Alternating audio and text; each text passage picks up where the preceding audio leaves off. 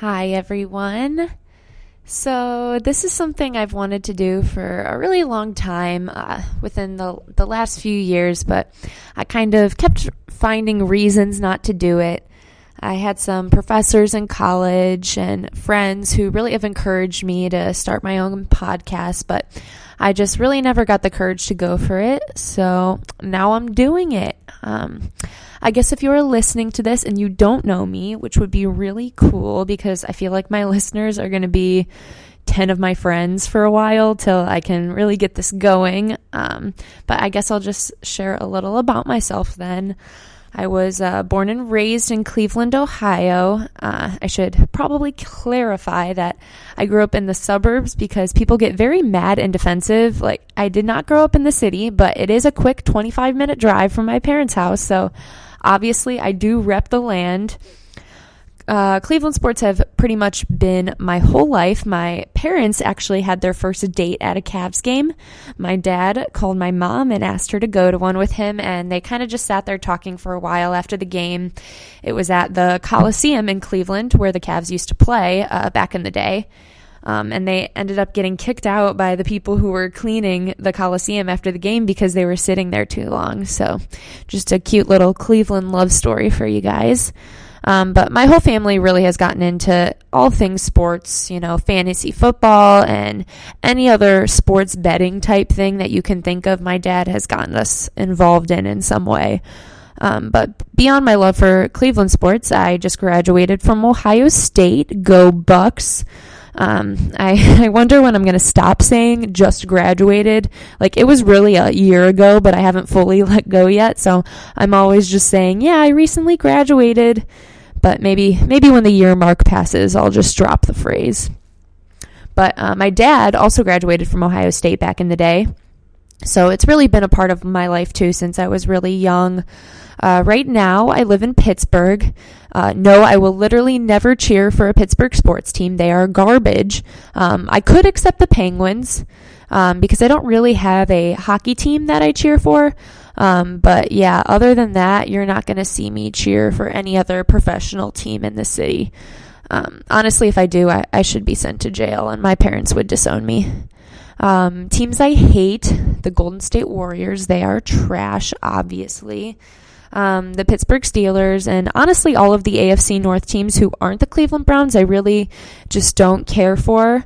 Um, in baseball, I'm pretty still bitter towards the Cubs because of that 2016 World Series against the Indians, but I feel like my hatred for baseball teams kind of fluctuates based on how the league is doing. Um, but other than really disliking, I guess, the Yankees pretty consistently, and definitely the Red Sox, I, I don't like Boston sports in general. Um, in terms of college, I obviously hate M word. I won't even say the name. Actually, growing up, that was a swear word in my house. We couldn't say it. Uh, if I say it on here, I will bleep it out because that is the team of the devil. Um, Alabama football is definitely not my favorite either. I'm honestly just bored of them and kind of tired of the SEC as a whole. So you can definitely see, I guess, that my, my big three sports are baseball, football, and basketball.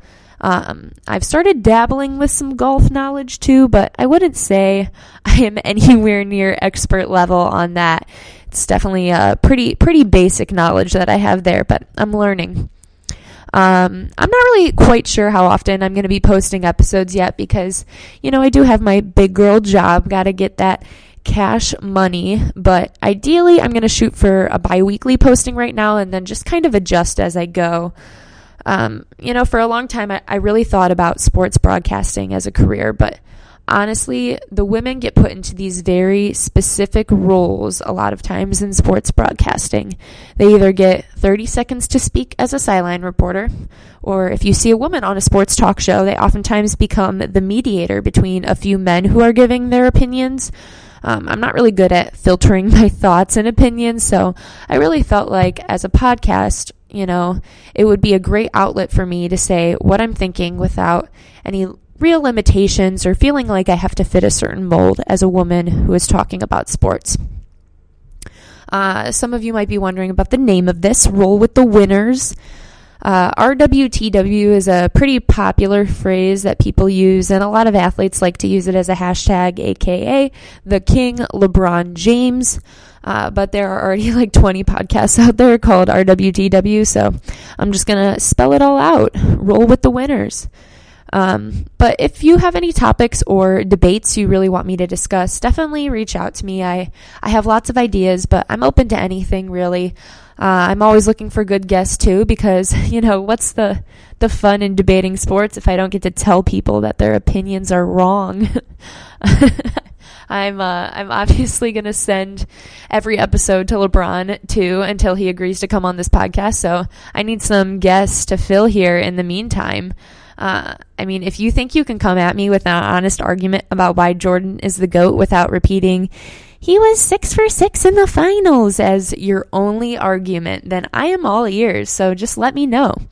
But, uh, you know, really, I want to make this a podcast that isn't just giving the facts from games and statistics that you know different athletes have accomplished that you can get on ESPN or Bleacher Report to see. Uh, I, I want to have some fun debates and really tie sports in with pop culture as well.